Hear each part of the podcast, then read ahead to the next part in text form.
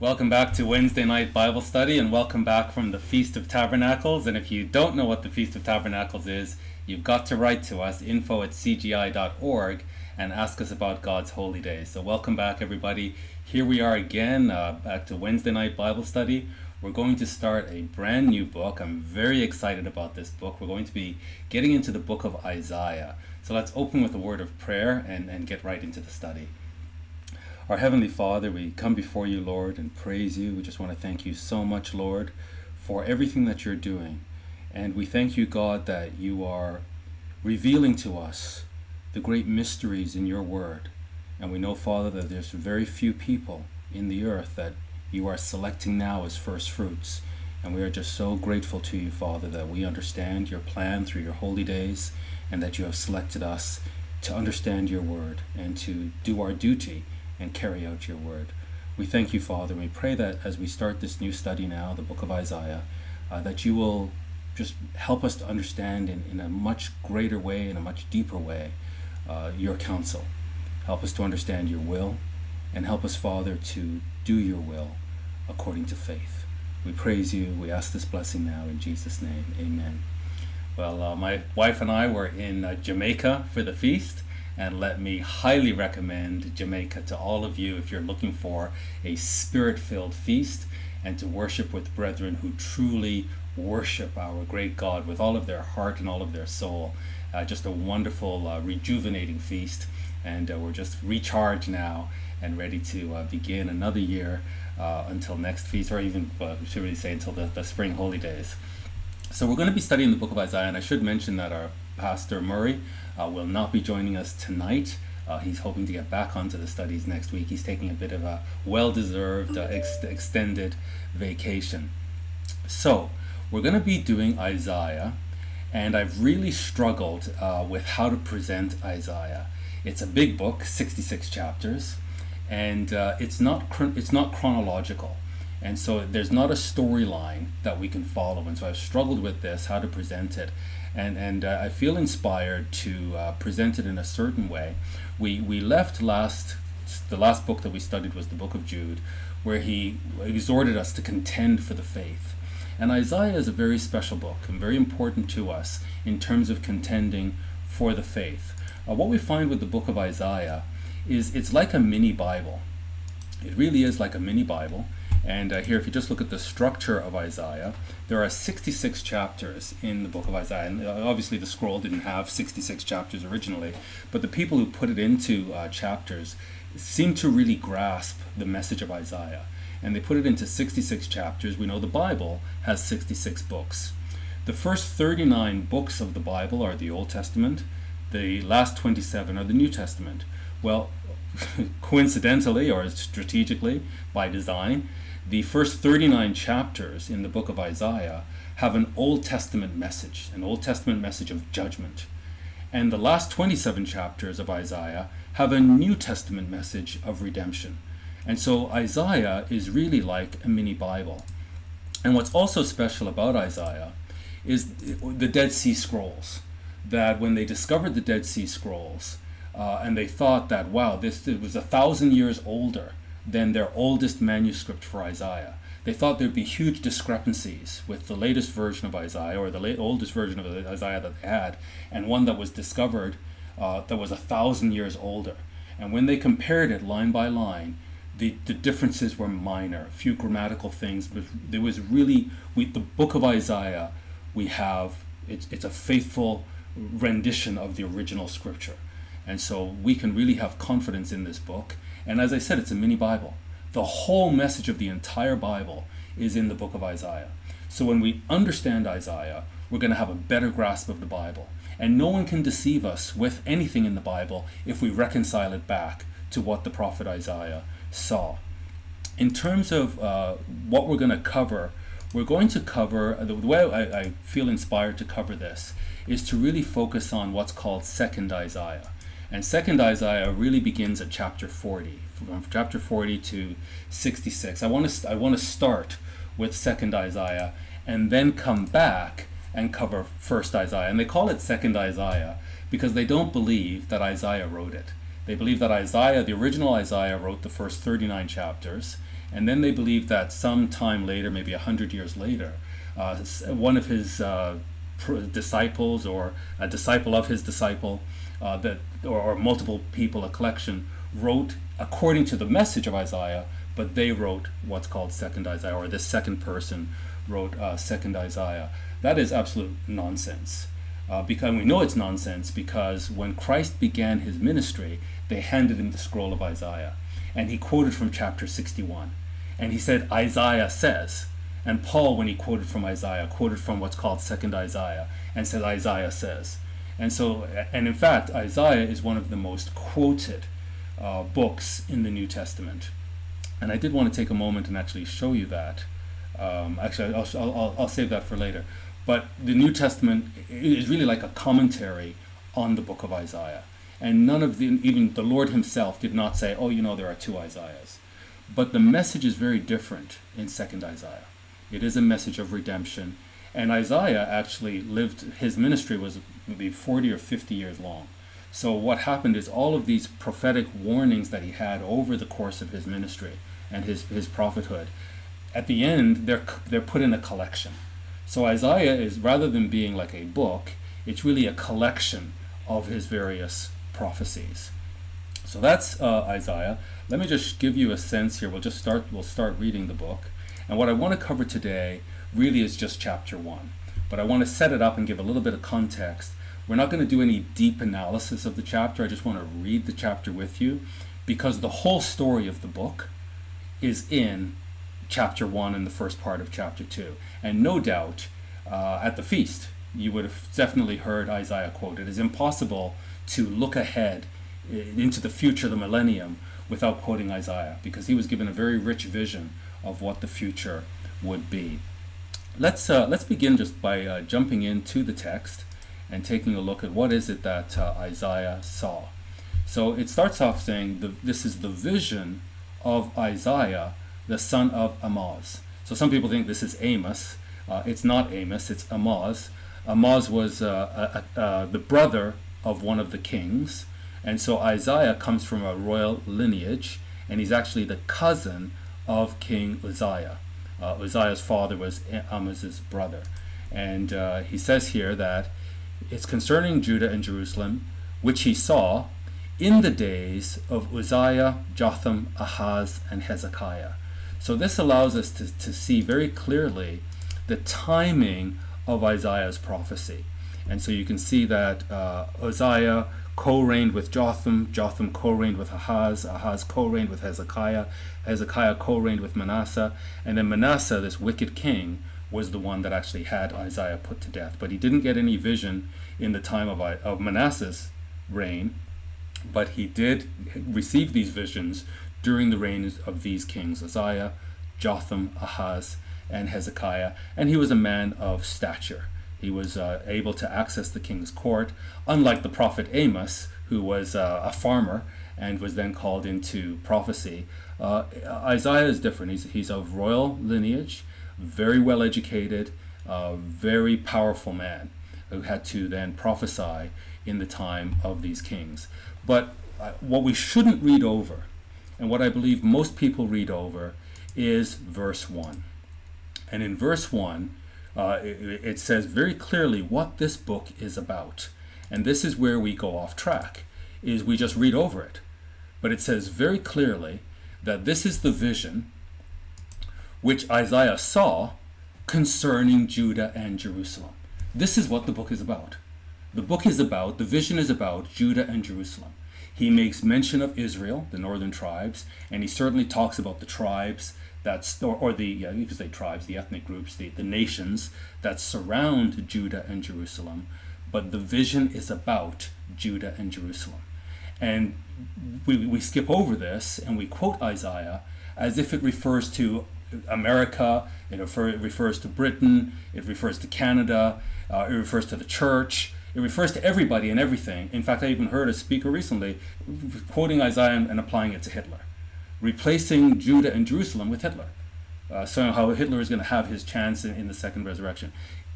The book, the scroll, the visions are concerning Judah and Jerusalem. And if we keep that in mind, we're going to understand what exactly Isaiah is trying to tell us.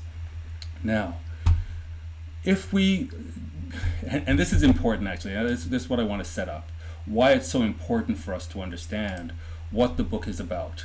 Because this is what's going to help us avoid deception. That Satan's work is deception, and if we understand Isaiah, we cannot be deceived. And so we, we, we will miss the point if we miss verse 1 that Isaiah's writing is about Judah and Jerusalem. Now, when we get into the text, before we get into the text, I want to talk about deception. So, and, and these are in the these are in the south. So, uh, Isaiah is totally focused on the southern kingdom, unlike uh, Amos, who was preaching to the northern tribes.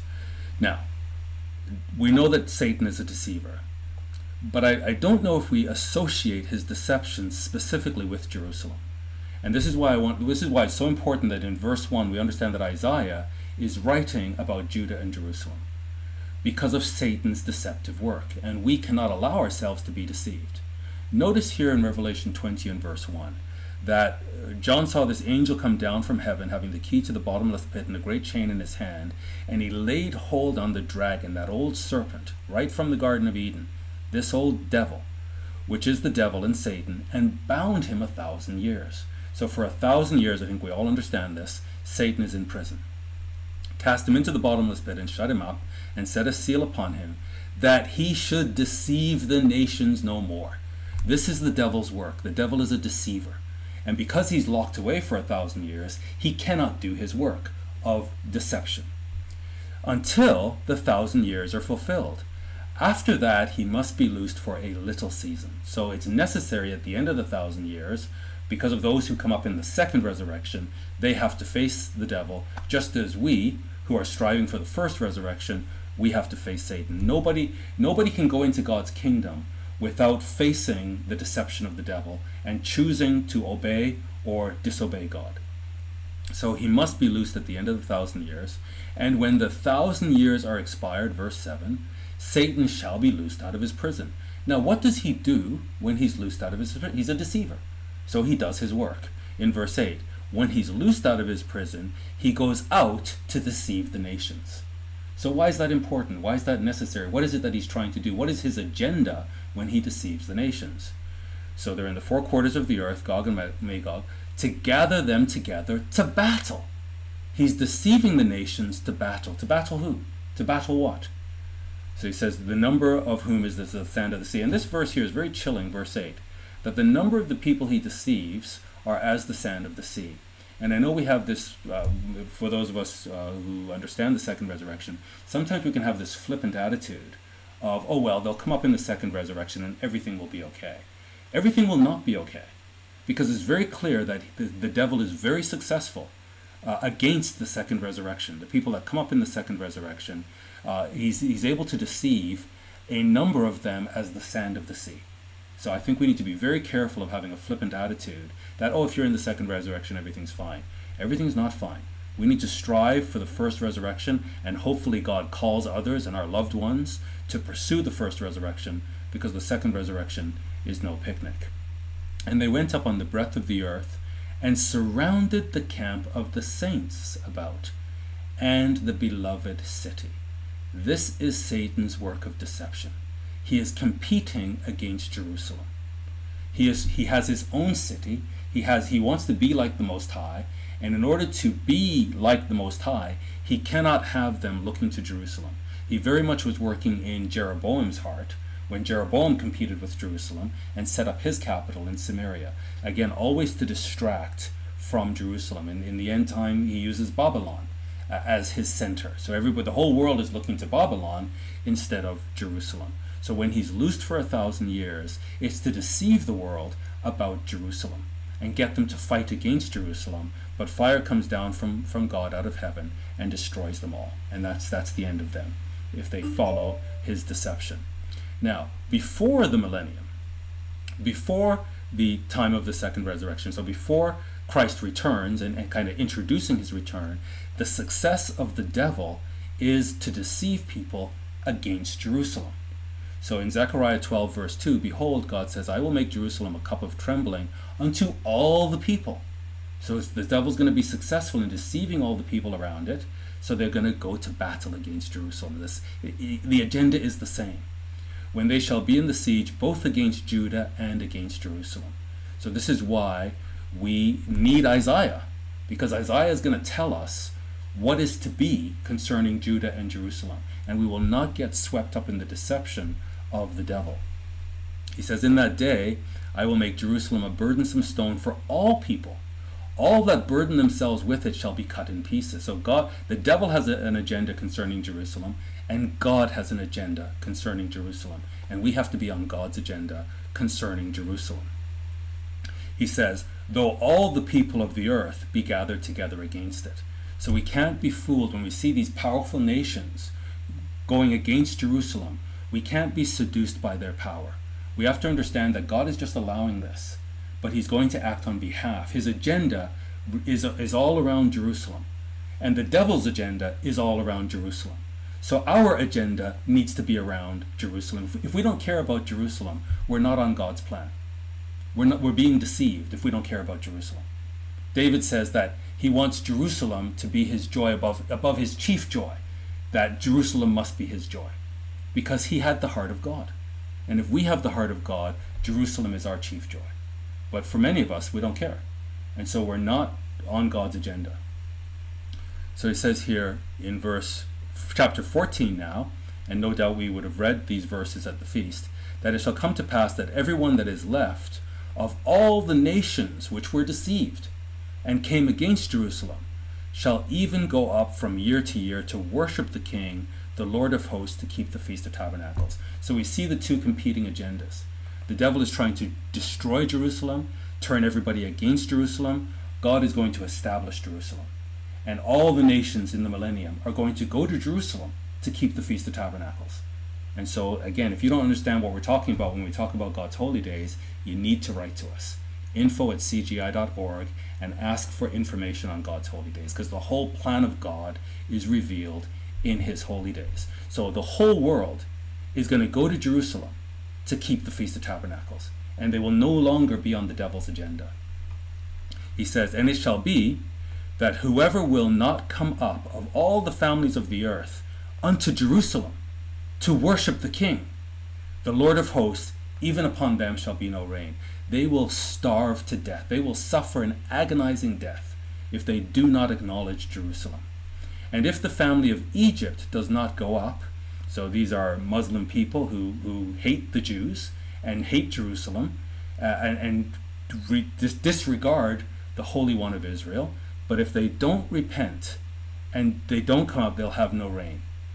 There shall be the plague wherewith the Lord will smite the heathen that come not up to the Feast of Tabernacles. So, this agenda of Jerusalem or not Jerusalem is so intense that the heathen, some of them just can't bring themselves to acknowledge the God of Jacob and to go to Jerusalem. And it's going to be terrible for them if they do not come off this rebellion.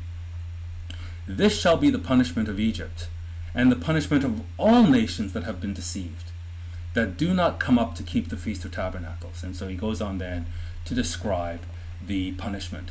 Now, in Isaiah 25, uh, no doubt you would have read this during the Feast of Tabernacles as well, when God is going to host a feast for all the nations.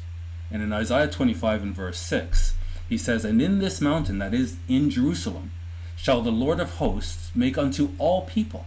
So all these people that were fighting against Jerusalem, now when God is established, has established Jerusalem, he's going to host a banquet. And it's going to be the best of everything. And all nations are going to acknowledge that God is the God of Jacob and that Jerusalem is the place of salvation. And so the, the deception will be gone. Uh, he's going to make a feast of fat things, wonderful things, the best things. A feast of wines on the lees, the best wine. Of fat things full of marrow. Of wines on the lees, well refined. He's going to spare no expense.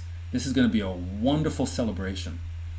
And he will destroy in this mountain in Jerusalem the face of the covering cast over all people.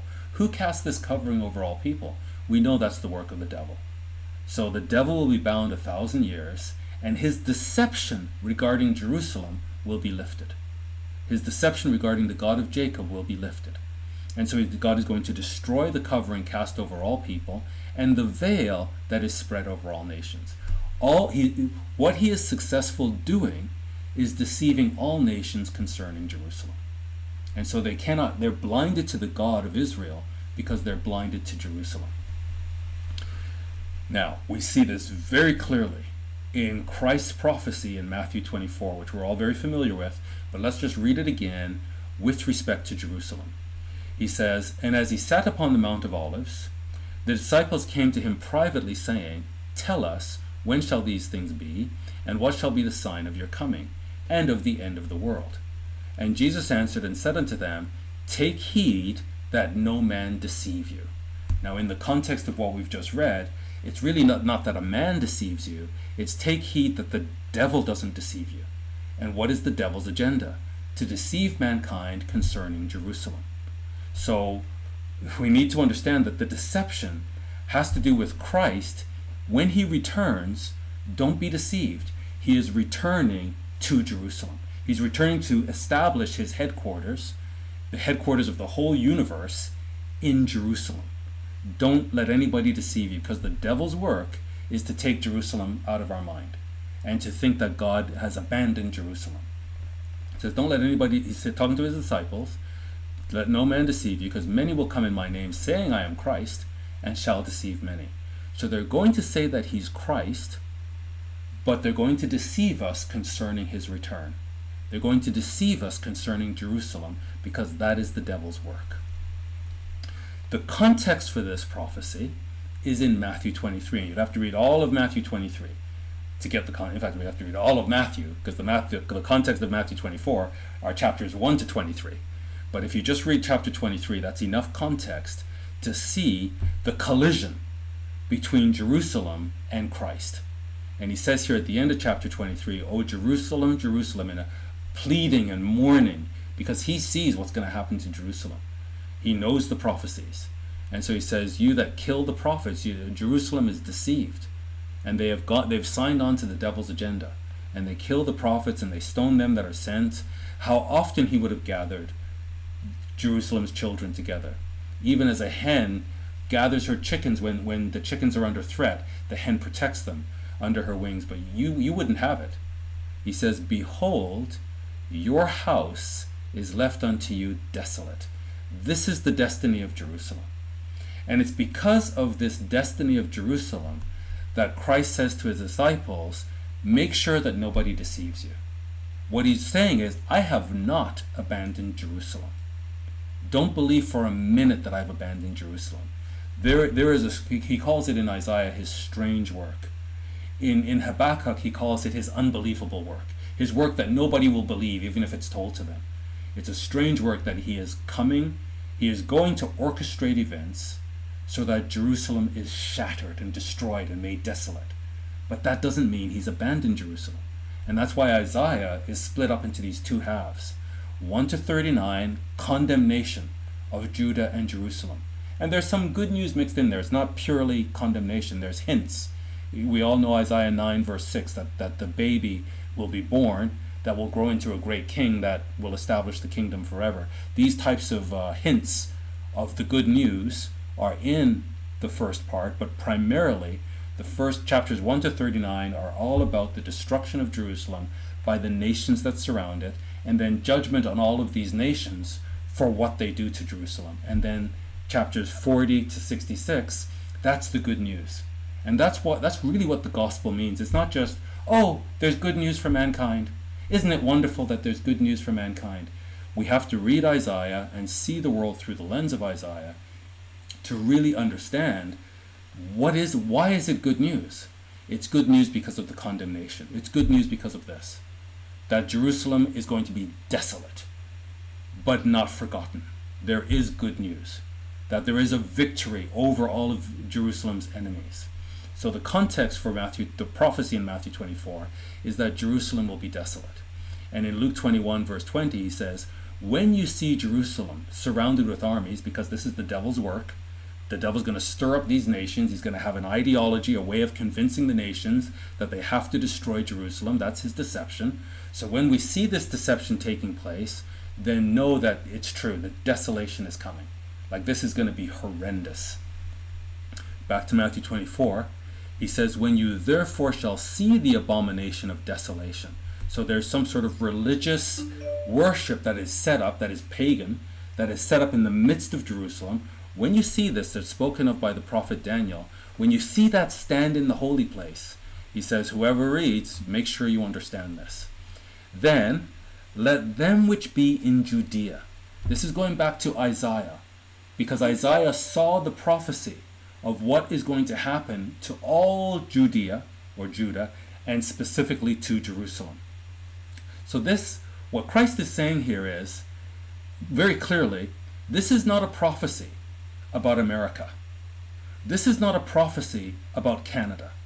This is not a prophecy about Britain. This is not a prophecy about anywhere else in the world. This is a prophecy, what Isaiah saw, because Isaiah got to see well into the future, well deep into the future. And so this is the same prophecy that Isaiah saw concerning Judah and Jerusalem.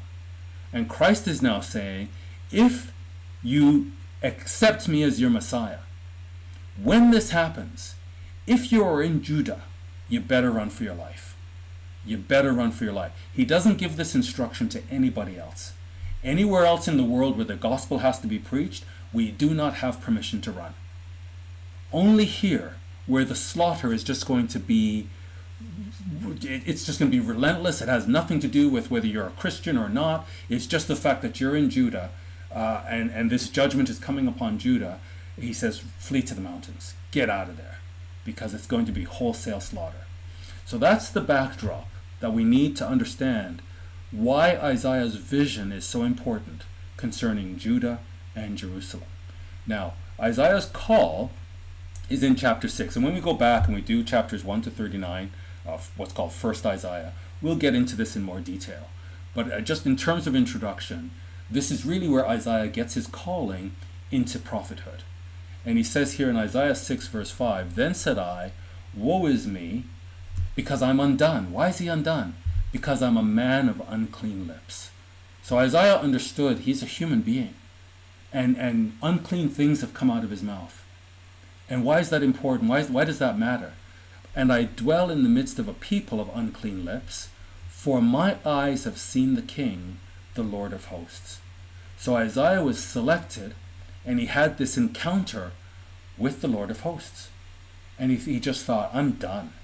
This, like, I have come into the presence of holiness, and I'm a carnal man. He says he's undone.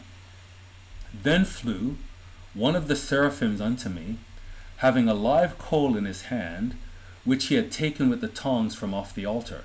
So he saw this this uh, he, encountered God, and there was an altar, and there was a, there were coals on the altar, and this angel took one of the live coals, that hot coals, and he laid it upon my mouth, and said, Lo, this has touched your lips, and your iniquity is taken away, and your sin purged.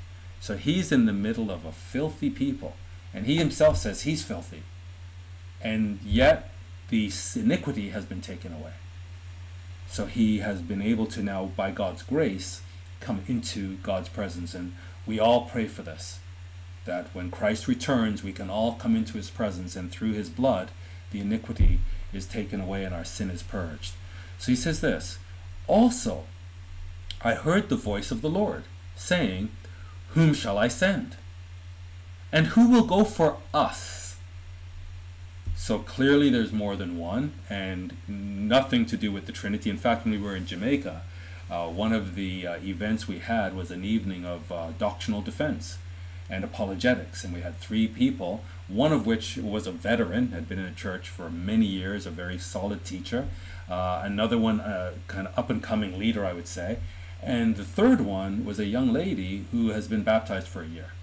And all three, the, the, the moot was uh, to do with the Trinity not reflecting the Godhead, that the Trinity is a false doctrine. And they dug into this and just, wow, was so, all three of them took slightly different angles, but very robust uh, defense of the, the, the, the Godhead, of the, the true Godhead, and, and how the Trinity is false. And so, at least though, that people do see this, to see that God is more than one. And you need to understand what this means that God is a family. There's one supreme God. So if, if the definition of God is the supreme one, there's only one, that's the Father. But there's also a, a, a class of beings called God. And Jesus Christ is in that class of being. And so God the Father and God the Son. And nowhere in the Bible do you see any mention of Trinity. People are trying to read that in. But over and over and over, it's very clear there's the Father and the Son. And the Spirit, and these, these uh, three brethren made it so clear the Spirit is the power of God. So here the Father and the Son are talking, and the question is, who will go for us? Then said I, this is Isaiah talking, here I am, or here, here, here am I, send me. So Isaiah had this very uh, receptive spirit, very willing spirit, and said, I'll go. And he said, okay, go and tell this people. Which people? The whole world? No. The people of Judah and the people of Jerusalem specifically. Go and tell this people, hear you indeed, but don't understand. And see you indeed, but don't see, but perceive not. Make the heart of this people, which people? The Jews. Make the heart of this people fat, and make their ears heavy, and shut their eyes, lest they see with their eyes, and hear with their ears, and understand with their heart, and convert and be healed. So God is so angry with this people that he's going to ensure that they don't understand the truth. So Isaiah is being called into his prophethood. He's going to have a, a ministry for four or five decades, maybe six decades. And it's going to be an unsuccessful ministry. That as much as he preaches, they're not going to understand. Because the message has to be delivered to them, but they're cut off from knowing. Why is this? so he said, Then said I, Lord, how long? how, how, what is the condition? How, how long will this condition be where they have no clue what I'm talking about? And he answered, Until the cities be wasted. This is why Christ always spoke to them in parables, because he was fulfilling Isaiah. Even Paul, when he preached, they couldn't understand his teaching because they were so rebellious. And he quoted he quoted this scripture, said, Truly Isaiah was correct in what he said about you. So how long? And he answered, Until the cities be wasted. So Christ says, Jerusalem, your house is left unto you desolate. So until that prophecy comes to pass, this will be their condition. Your cities are wasted and without inhabitant, and the houses without man, and the land be utterly desolate. God is not joking. This is serious. These are his people, and this is what they must go through. And the Lord has removed men far away, so they're going to be taken captive and taken away from Judah. And there be great forsaking in the midst of the land. This is what's necessary. This so Isaiah, you have to take this message from God to the people and keep taking it to them until this happens. Now, Jeremiah, who comes later, uh, listen to what he says, and this will give us insight into God's thinking. In chapter 11, verse 1, the word that came to Jeremiah from the Lord, saying, Hear you the words of this covenant. Ah, this is about the covenant. So God had a covenant with Israel. When the tribes split, there were the northern tribes and then Judah in the south. He divorced the northern tribes because of their idolatry and adultery and faithlessness and had the Assyrians come in and wipe them out. And Isaiah foretold that and then actually witnessed it, and Judah witnessed it. And as much as Judah witnessed it, they were worse than the northern tribes. And so this covenant, but but God didn't divorce them. This is God's strange work. Hear ye the words of the covenant, and speak unto the men of Judah, and to the inhabitants of Jerusalem. So this is the prophecy that we're going to see as we study Isaiah concerning Judah and Jerusalem. Speak unto the men of Judah, and to the inhabitants of Jerusalem and say you unto them, Thus says the Lord God of Israel Cursed be the man that obeys not the words of this covenant. So Israel came before God, the covenant, the terms and conditions of the covenant were read to them, and they said, All that the Lord has said we will do.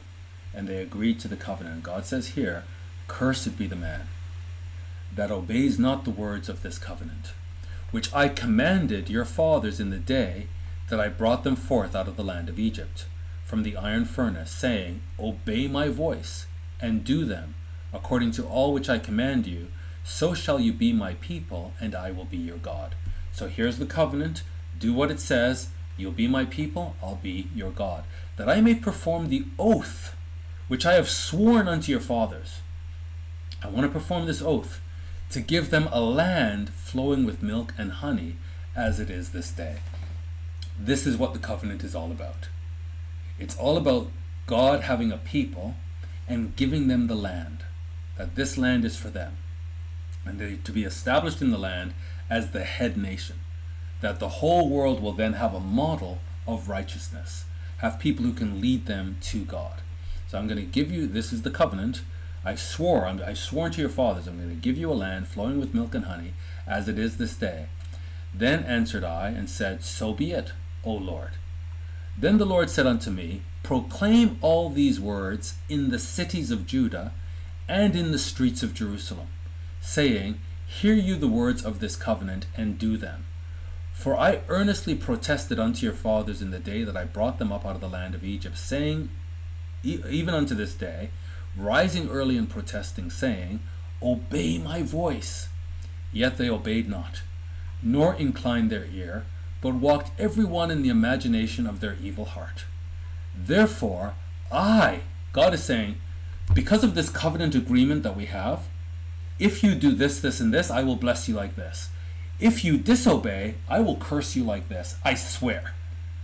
Because of this covenant, and because they disobeyed the covenant, God says, Therefore, I will bring upon them all the words of this covenant.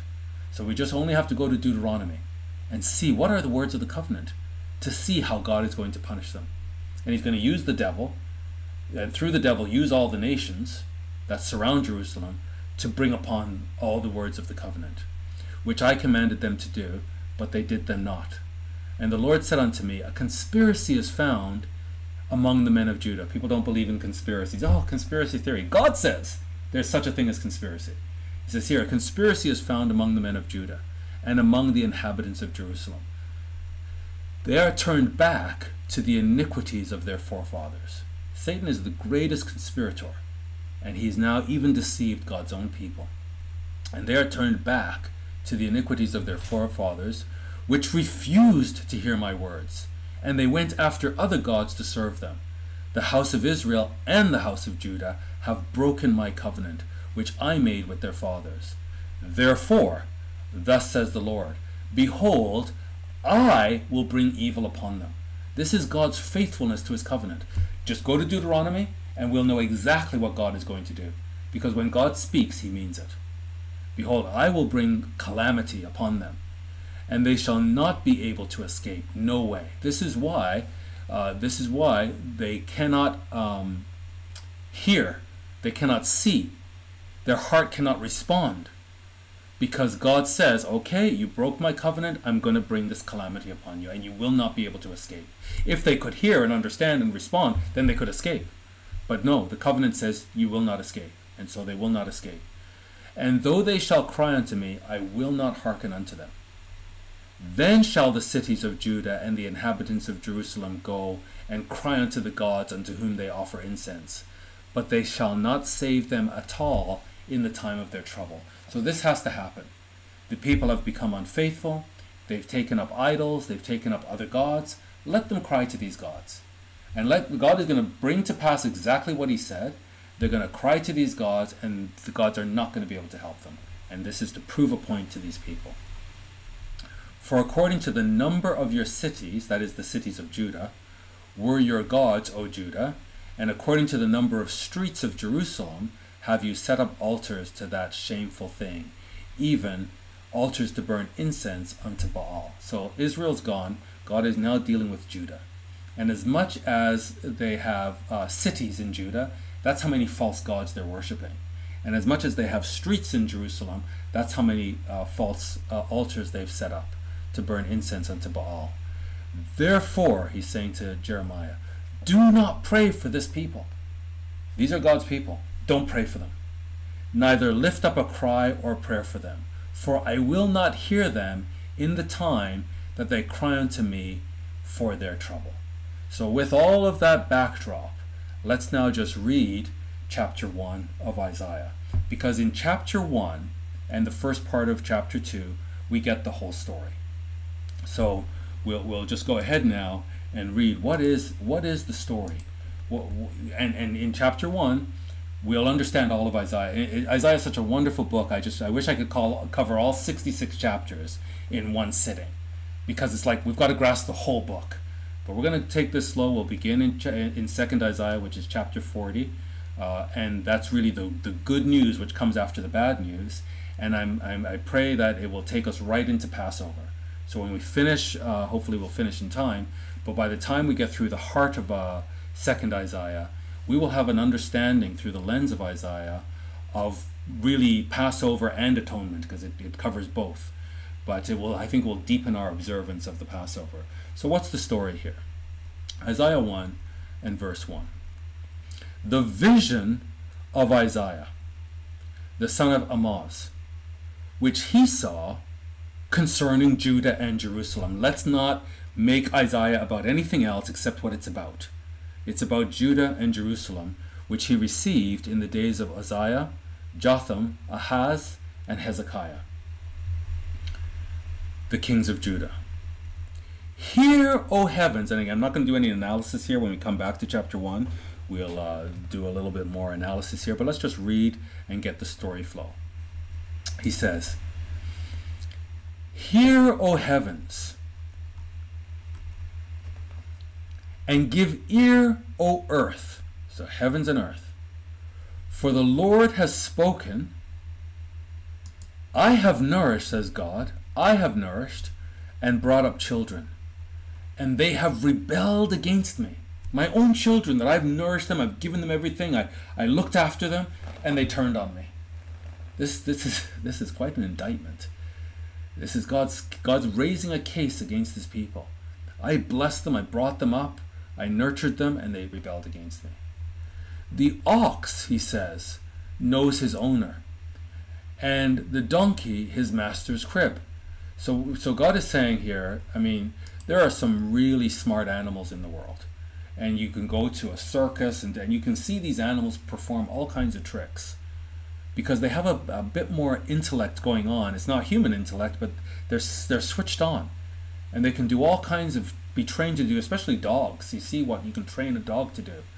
You don't really train an ox to do tricks you know, they can do a bit of work. They're, they're, they're dumb animals. You, there's the saying, the dumb, the dumb ox. However, the ox knows something. The ox, as dumb as it is, it knows his owner. And the donkey knows his master's crib.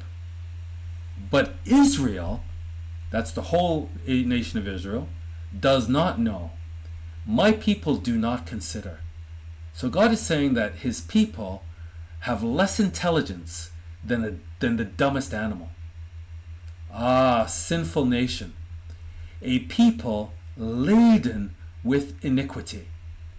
These are these are evil people. These these are the people that God selected, and He's saying how evil they are. They are a seed of evildoers. So a seed sprouts. So they're evildoers, and they sprout more evil. Children that are corrupters. They have forsaken the Lord. They have provoked the Holy One of Israel unto anger.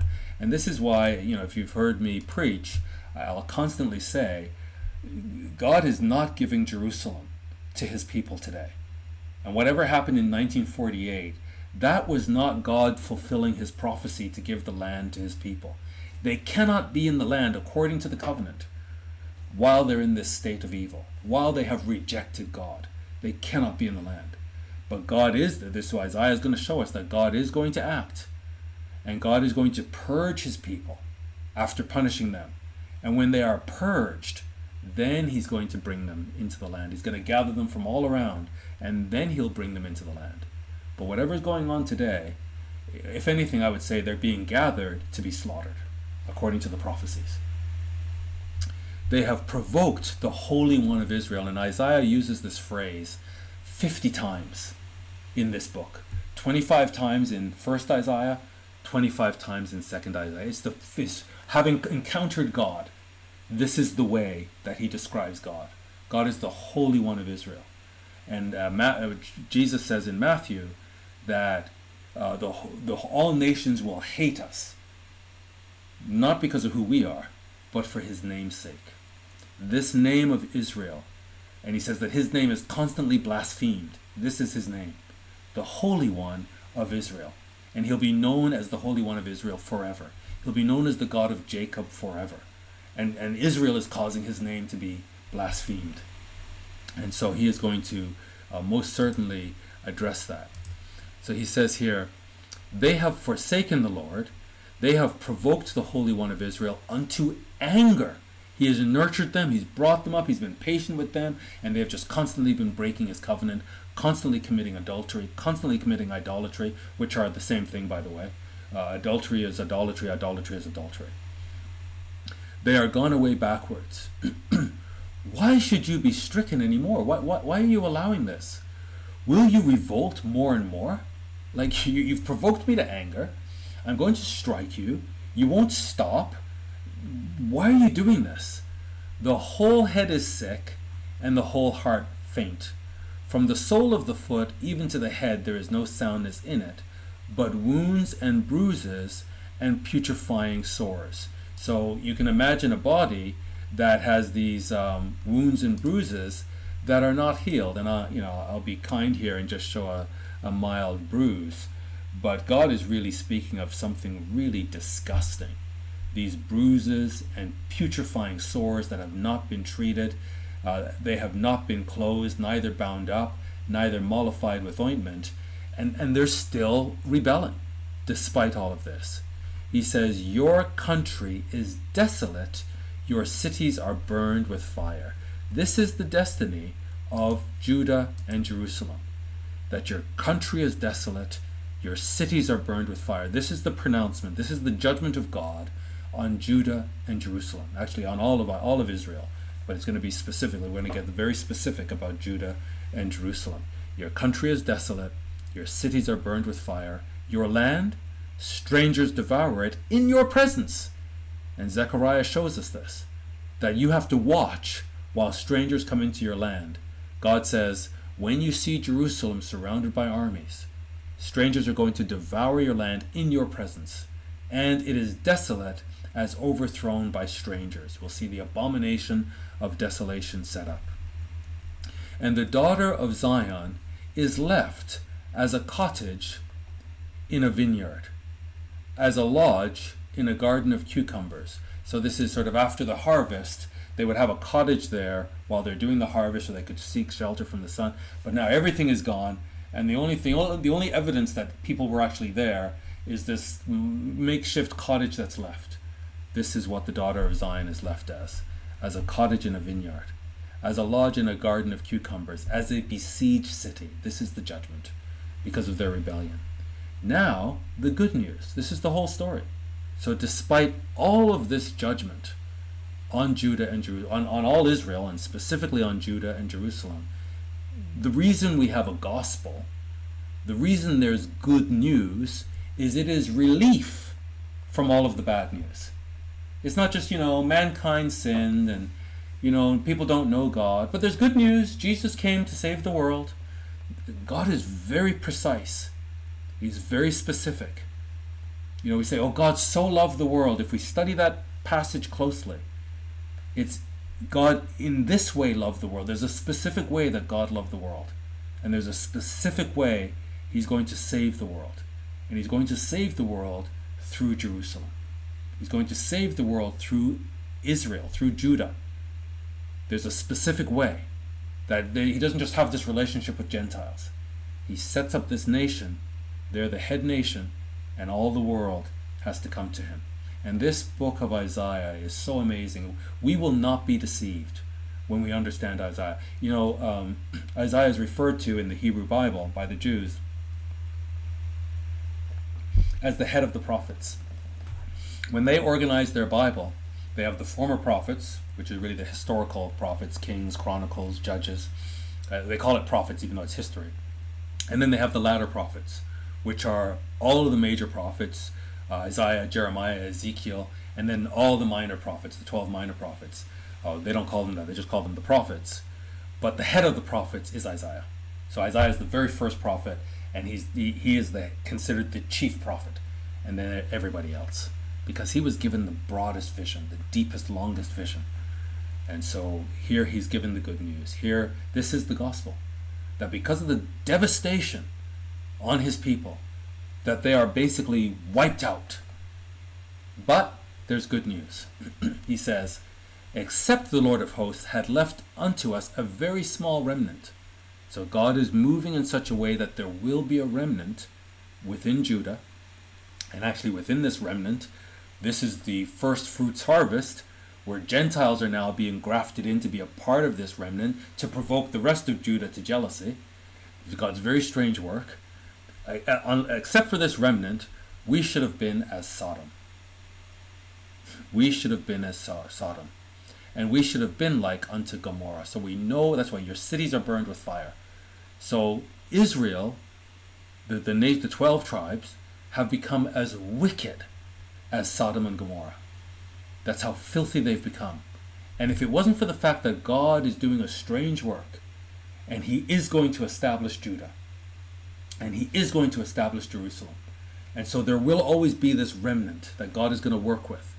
Had it not been the case, and that's because of His promise to Abraham, His unconditional covenant with Abraham, but had this not been the case, these guys would be wiped out. There's, there's absolutely, they have no redeeming qualities. It's because of God's faithfulness to Abraham that they will be redeemed. Hear the word of the Lord, you rulers of Sodom. Give ear unto the law of our God, you people of Gomorrah. So the rulers in Israel are condemned, and the people in Israel are condemned. And so, you know, we can just abstract from this that yes, you know, whenever you have a wicked leader, generally the people follow, and you have wicked people. And whenever you have a good ruler, a good leader, you have a good body of citizens. But God holds the people accountable. In other words, the people get the leaders they deserve. And so God doesn't say, well, it was it's the leader's fault. No, we followed the leader. We, we, we agreed, we were in collusion with the leader. And so God condemns both the leader and the people. So everybody has a responsibility. The, the leaders have to lead righteously, and the people need to follow righteously. And if the leader is going astray, you don't go astray. You stick to the word of God. So here, both rulers and people in Israel are condemned. To what purpose is the multitude of your sacrifices unto me?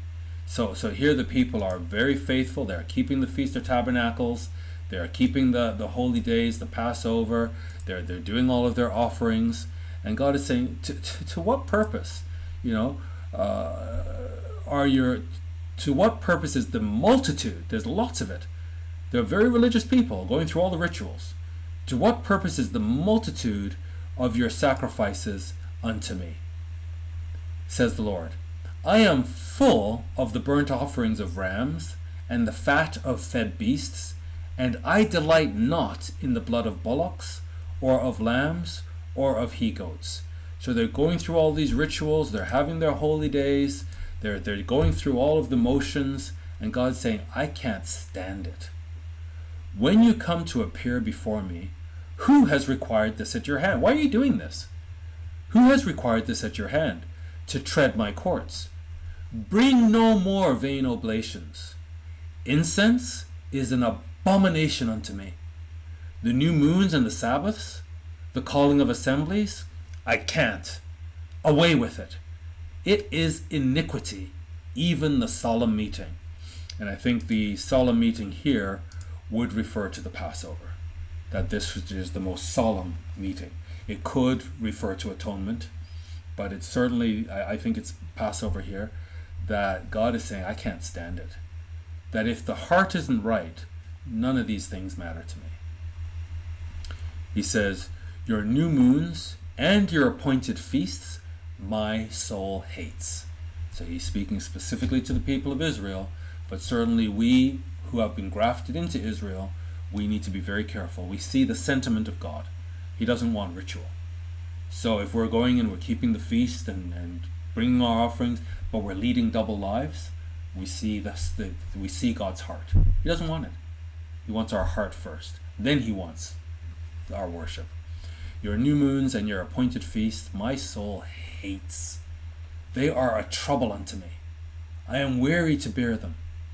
And when you spread forth your hands, I will hide my eyes from you. So, very clearly, they spread out their hands when they prayed. When you spread forth your hands, I will hide my eyes from you. Yes, when you make many prayers, I will not hear. Your hands are full of blood. This is what the city has become. This is what the people of God have become. But don't don't let it end there. Here's what God says. Wash you, make you clean. Put away the evil of your doings from before my eyes. Cease to do evil. So God, clearly you can see God's heart. The covenant is there. He's going to carry out the covenant, but he so wants them to obey him. Just do what is right. Wash you, make you clean, put away the evil of your doings from before my eyes. Cease to do evil. Learn to do well. Seek judgment, relieve the oppressed, judge the fatherless, plead for the widow. Come now, and we'll, we'll go through, and when we get back to this, we'll do more analysis, but for now, we just want to get the story flow. Come now, and let us reason together. This is God speaking to his people. Come now, and let us reason together, says the Lord. Though your sins be as scarlet, they shall be as white as snow. Though they be red like crimson, they shall be as wool. So there is a mechanism, God is saying, for redemption. If you be willing and obedient, you shall eat the good of the land. This land is very important to God. And again, we'll have time to, to do more analysis on this. But I think we often forget the land. And the covenant is all about the land. And God wants to bring his people into the land. And that's why in Matthew 24, when he says he returns, he's going to gather his people from the four corners of the earth. Why? To put them in the land. That the covenant is all about the land. So all what's happening in the Middle East, it's on the top of God's mind. And it should be on ours as well. if you be willing and obedient, you shall eat the good of the land. This is the covenant promise, and God wants this to give this to his people. But if you refuse and rebel, you shall be devoured with what? With the sword. This is the word of God. So he raises up these nations all around the land. And he's going to raise them up with what? A sword. They're going to come into the land and they're going to be beheading these people left, right, and center with the sword. If you refuse and rebel, you shall. And, and when Isaiah speaks, these things happened. They happened first with Assyria and Israel, and then about a hundred years after Isaiah died, uh, then Babylon came, and it happened to Judah.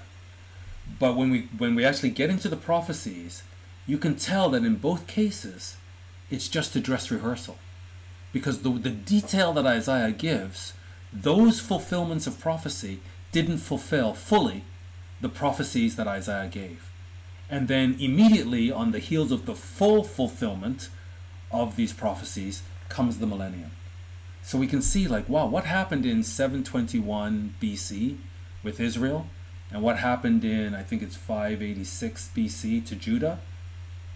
These things are just models, they're just patterns, they're just dress rehearsals for what is yet to happen in the future. And when, when the future fulfillment comes, that's when Christ comes. And so we, we Isaiah is deep. So if you refuse and rebel, you shall be devoured with the sword. And they're still refusing and they're still rebelling, and they shall be devoured, ultimately, with the ultimate fulfillment with the sword. For the mouth of the Lord has spoken it. How is the faithful city become a harlot? How, how did this happen? That this is a faithful city. This was this city was set up in righteousness, and they were serving God, and they were supposed to be the model, and David was their king, and they were faithful. How is it that this faithful city became a harlot? Remember, adultery is idolatry. Idolatry is, idol- is adultery. It's all one and the same thing. How has the faithful city become a harlot? It was full of judgment. Righteousness lodged in it. But now, murderers. Your silver has become dross, your wine mixed with water. Your princes are rebellious, and companions of thieves. Everyone loves gifts, and they follow and follow after rewards, and they judge not the fatherless. Neither does the cause of the widow come upon them. They have just they've very much become like Sodom and Gomorrah. Very selfish, very self-centered, no mercy, no compassion for the poor, very much falling into the devil's agenda. This is the faithful city. Therefore, says the Lord, the Lord of hosts, the mighty one of Israel. Ah, I will ease me of mine adversaries. His own people have become his adversaries. I will ease me of my adversaries and avenge me of my enemies. You don't look after the widow, you don't look after the poor, you oppress them, you've become the enemy of God. And I will turn my hand upon you and purely purge away your dross and take away all your tin. And I will restore your judges. Okay, what is God saying here? There's a remnant that, as much as they deserve this unrelenting punishment, when it comes down upon them, this is God's strange work. Now he says, in the midst of all of this condemnation, and I will restore your judges as at the first. So the faithful city, he says, how, how has this happened that the faithful city has become a harlot? And now he's saying the faithful city is going to become the faithful city again. Or the harlot, the harlot city, is going to become the faithful city. God means that when he's established Jerusalem, it's forever. And I will restore your judges as at the first, and your counselors as at the beginning. Afterward shall you shall be called the city of righteousness, the faithful city. We haven't even left chapter 1, and Isaiah is giving us the gospel. And it's good news because of the bad news. That as much as all of this covenant bad news is well deserved, and these people should be completely wiped out, there's a mechanism in the covenant to bring good news. And Isaiah was given the vision, I was going to say, of how this good news will come about, but it's really of who will bring this good news and how he will do it. That this, this mysterious servant is going to come into the land and he is going to live by every word of God. And he's not going to be recognized as God. And he's going to be slaughtered. And he's not going to open his mouth. And after he's slaughtered, he's going to come back to life. And when he comes back to life, he's going to put down Israel's enemies. He's going to put down Judah's enemies. And he's going to establish Judah. So it's all here in Isaiah. And we haven't even left chapter 1. And we're getting the gospel. He says, He's going to restore them. I will restore. As much as he said, I will destroy you. Now he's saying, I will restore your judges, as at the first and your counselors as at the beginning. Afterward, you shall be called the city of righteousness, the faithful city. And that's what we were celebrating for the Feast of Tabernacles. A time when the whole world is looking to Jerusalem and calls Jerusalem the city of, despite the wickedness that's there now, despite the denial of Jesus Christ, despite the abomination of desolation that's going to be set up there despite the slaughter that's going to take place there, all the violence that's going to take place there, even now, but the real intense violence that's to come. This city is going to be called, despite Satan's efforts, the city of righteousness, the faithful city. Zion shall be redeemed with judgment. This is the con- this is the gospel. The gospel has context. It doesn't just drop out of the air. Zion shall be redeemed with judgment and her converts with righteousness. And the destruction of the transgressors and of the sinners shall be together. God isn't joking. There's going to be a mechanism for repentance, and those who repent are going to be established. But not everybody's going to repent. And so the destruction of the transgressors and of the sinners shall be together. And they that forsake the Lord shall be destroyed. This is the God has spoken. God when God speaks, that's it. His words never return to him empty. So those that forsake the Lord will be destroyed. For they shall be ashamed of the oaks which you have desired, and you shall be confused for the gardens that you have chosen. For you shall be as an oak whose leaf fades, and we can get into the analysis of all this later, and as the garden that has no water. And the strong shall be as tow, and the maker of it as a spark, and they shall both burn together, and none shall quench them. God isn't joking. So his own people, he's nurtured, he's brought them up as his children, they've rebelled against him, and yet there's going to be this mechanism for them to wash themselves, for them to repent, for them to be redeemed. Those who don't will be ashes under the feet of the righteous. Now, let's just wrap up now with uh, the first part. Remember, these chapters are, are artificial. So let's just keep the, the flow. The good news, the gospel. The word that Isaiah the son of Amos saw concerning Judah and Jerusalem. So always never forget this that Isaiah is a book about Judah and Jerusalem. Let's not make it. Isaiah is so misquoted because we can just zoom in, pick up a scripture, and quote it. We need to read it in context. What is Isaiah talking about? And we can take principles and apply them all over the world, sure. But we need to understand what does it actually refer to? Who is he talking about? The word that Isaiah the son of uh, Amoz saw concerning Judah and Jerusalem.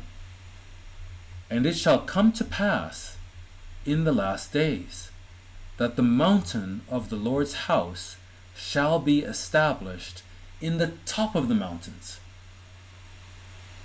This this this these this city, this harlot city, these rebellious people, these people that God Himself nurtured and brought up that rebelled against Him, it's going to be established in the top of the mountains and shall be exalted above the hills and all nations shall flow unto it. All these nations that have been deceived to destroy it, to, to, to send armies against it, to go in and ravish the city. When God acts, they're all going to have to repent. And they're all going to have to acknowledge that the Holy One of Israel is God, that God is the God of Jacob. And they're going to have to learn his holy days, learn about his Sabbaths, and come and worship the King in Jerusalem. So all nations shall flow unto it.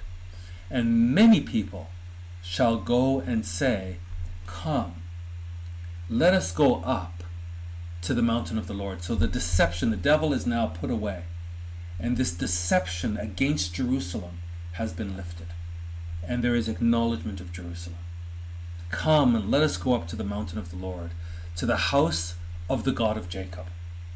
He's God where we were we were deceived. He's God. And he will teach us of his ways. And we will walk in his paths. Because we've come to understand. For out of Zion shall go forth the law, and the word of the Lord from Jerusalem. So as much as Isaiah is pronouncing this severe judgment on Jerusalem, and a judgment the likes of which Sodom and Gomorrah were subjected to. Who can find Sodom and Gomorrah today? But Jerusalem will not be wiped out. That there will be a remnant, and God is going to work from that remnant to bring repentance to Judah and Jerusalem, to establish Judah and specifically Jerusalem, so the whole world has a model of righteousness, and the whole world can then look to for the word of the Lord from Jerusalem. And he shall judge among the nations, and shall rebuke many people. Why is he going to rebuke many people? because Satan has stirred them up against Jerusalem. Satan has stirred them up against his covenant people, and God allowed it to happen because according to the covenant they deserve that. But the people, the, the, these nations are ruthless, and they have torn apart his people. And so God is going to now act, and we see that in Zechariah 12, Zechariah 14, other places, where God is now having purified, used these nations to purify his people. And Isaiah is going to get into detail Isaiah is going to give us detail. Uh, having used these nations to purge his people and punish his people, he's then going to rebuke these nations. And Isaiah is going to give us detail as to how the rebuke, what the rebuke will look like. He shall rebuke many people. And these people that came up against Jerusalem, these people that were puppets of the devil, they shall beat their swords. Notice again, it's swords. It's all about the sword on his people. They're going to take these same swords and beat them into plowshares. They're going to become farming instruments. And their spears into pruning hooks. So they're going to be looking after trees instead of killing people. Nation shall not lift up sword against nation. So you won't see any nations, and these are ethnic peoples, with uh, swords on their flag to boast of their military might and they're willing to behead people. That's over.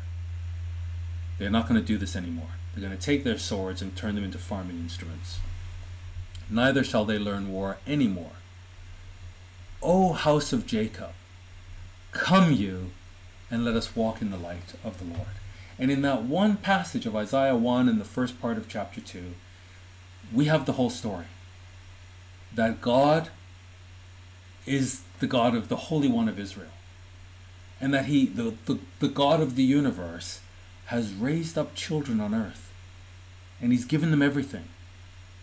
And He wants to establish them as the head nation, a kingdom of priests, to lead the world to Him.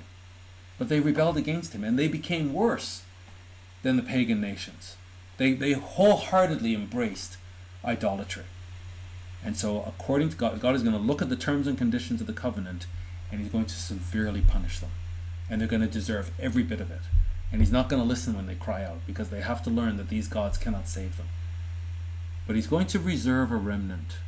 There's going to be a, a first fruits harvest which He's going to work through to lead the nation to repentance. And from there to lead the whole world to repentance. But it's all going to start with this first. This is why you have to understand the holy days. And again, I got to emphasize if you don't know what I'm talking about when I talk about God's holy days, if you're still keeping Easter, if you're still keeping Christmas, uh, coming up to Halloween now, if you're keeping these pagan holidays, you've got to write to us, info at cgi.org, and ask about God's holy days. So God is going to work through the, this first fruits harvest, and He's going to lead people to repentance. And then once Jerusalem is established, once Judah is established, the whole world is going to come to righteousness. This is the gospel according to Isaiah. This is why it's such good news. It's good news to God's people. And when God's people receive this good news, it becomes good news to the whole world. And so we're going to, next week, God willing, we're going to jump to 2nd Isaiah, which is really the New Testament part of Isaiah. There's there's New Testament messages in Isaiah 1 to 39 and there's Old Testament messages in Isaiah 40 to 66, but generally speaking, we've got the Old Testament judgments in the first part of Isaiah and the redemption message in the second part of Isaiah. So what we're going to do and because Isaiah is not really chronological, it's fine that we can do this. We're going to focus in on the New Testament message in Isaiah and see how much the New Testament really Isaiah is like the Bible, and then the New Testament epistles are commentaries on Isaiah. So we're going to really focus in on that. Then, God willing, once we've done that, we'll go back to chapter one and we'll study in detail 1 to 39, having the context of how the redemption will take place. So, thank you for joining tonight. This is going to be a wonderful study. Like, very rarely do, do we ever go through Isaiah line by line, and so much is going to come out of it as we go through it line by line. So thanks for joining tonight. We are going to um, have a little bit of chat, as I mentioned. Uh, Pastor Murray is not with us uh, tonight, but um, we will have a little bit of a chat, and we will um, cover Isaiah um, chapter one, and we cover chapter six, and a little bit of um, uh, a little bit of Matthew 24. Uh, so all of the, and Revelation 20. So happy to have a little bit of chat on that. And uh, you can find us, actually, let me just put up the, um, let me just put up where to go for the chat. So you can just come and join us at cgi.churchonline.org and we'll just chat there a little bit, answer any questions, comments you want to make, and then God willing, uh, we'll be here again uh, next week at same time. That's going to be uh, Wednesday night, 6:30 uh, Central. 7.30 Eastern. This is going to be a wonderful, wonderful study as we go through what Isaiah has to say and how he talks about and makes known how God is going to bring about this great, wonderful, good news and this, what we call the wonderful world tomorrow. Everything that we've been celebrating as we've just observed the Feast of Tabernacles in the last great day. God bless you. Jesus Christ is Lord. What a mighty God we serve.